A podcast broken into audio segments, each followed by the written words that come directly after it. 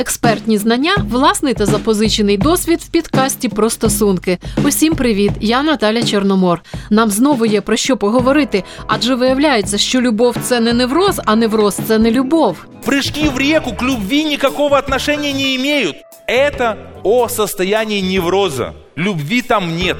Взагалі-то я за любов, за ту, від якої скипає кров, перехоплює подих, дивну, божевільну, нелогічну, від якої народжуються не тільки діти, але й вірші, через яку летиш через океан, через здивовані погляди, невже ближче нікого не знайшлося, через яку змінюєш плани, здійснюєш відчайдушні вчинки, йдеш взимку без капелюха і щоранку ретельно підбираєш вбрання, тому що шляхи можуть десь випадково перетнутися. Взагалі-то я за шлюб по любові з людиною, яка є рідною настільки, що іншої навіть кращої просто не треба, з якою ену річницю весілля святкуєш на березі океану, і тебе ця неприборкана стихія захоплює не більше ніж очі улюбленої людини з першими легкими ознаками немолодості навкруги них. Але цей підкаст про нелюбов. Я как-то встретил своего товарища, ну, смотрю, он идет вот, ну, летом, делал он вот так вот в болоте. Я спрашиваю, Руслан, что случилось? Он говорит, ну, Наташа попросила, чтобы я доказал ей, что я ее люблю. И мне пришлось прыгнуть э, небольшой набережной была, ему в болото прыгнул. Говорю, ну и как, она поверила тебе?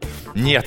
Впевнена, ви вже впізнали мого співрозмовника. Так, це Дмитро Карпачов, відомий психолог, письменник, телеведучий. І ми говоримо з ним про нелюбов. Прыжки в реку к любви никакого отношения не имеют. Неужели это непонятно? Это о состоянии невроза. Догнать и осчастливить – это не про любовь. Догнать и причинить любовь – это про невроз. Это не про любовь. Що ж тоді є любов'ю? Любовью является то, что мы хотим кому-то сделать хорошо, но при этом нам тоже хорошо. И второму человеку хорошо. А якщо у стосунках все ж таки щось іде не так? В этот момент многие пугаются. Они думают, у нас в отношениях нет любви. Это страшно, поэтому лучше мы в этом признаваться никому не будем, в том числе и себе. Но это неправильно. Мы можем себе сказать, что да, сейчас любви нет, она была вчера и будет завтра. А сейчас, к сожалению, у нас что-то идет не так. А як вам ось такий опис любові?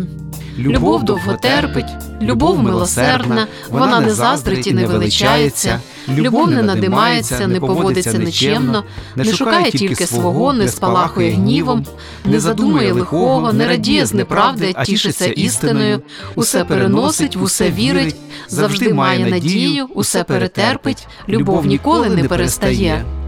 Будемо чесними, приміряючи на себе любов такої якості, навряд чи хтось відчуватиме себе зручно. Це вбрання нам не по фігурі і насправді не відповідає дійсності, але може стати метою, яку варто досягти. Тому я все ж таки за любов.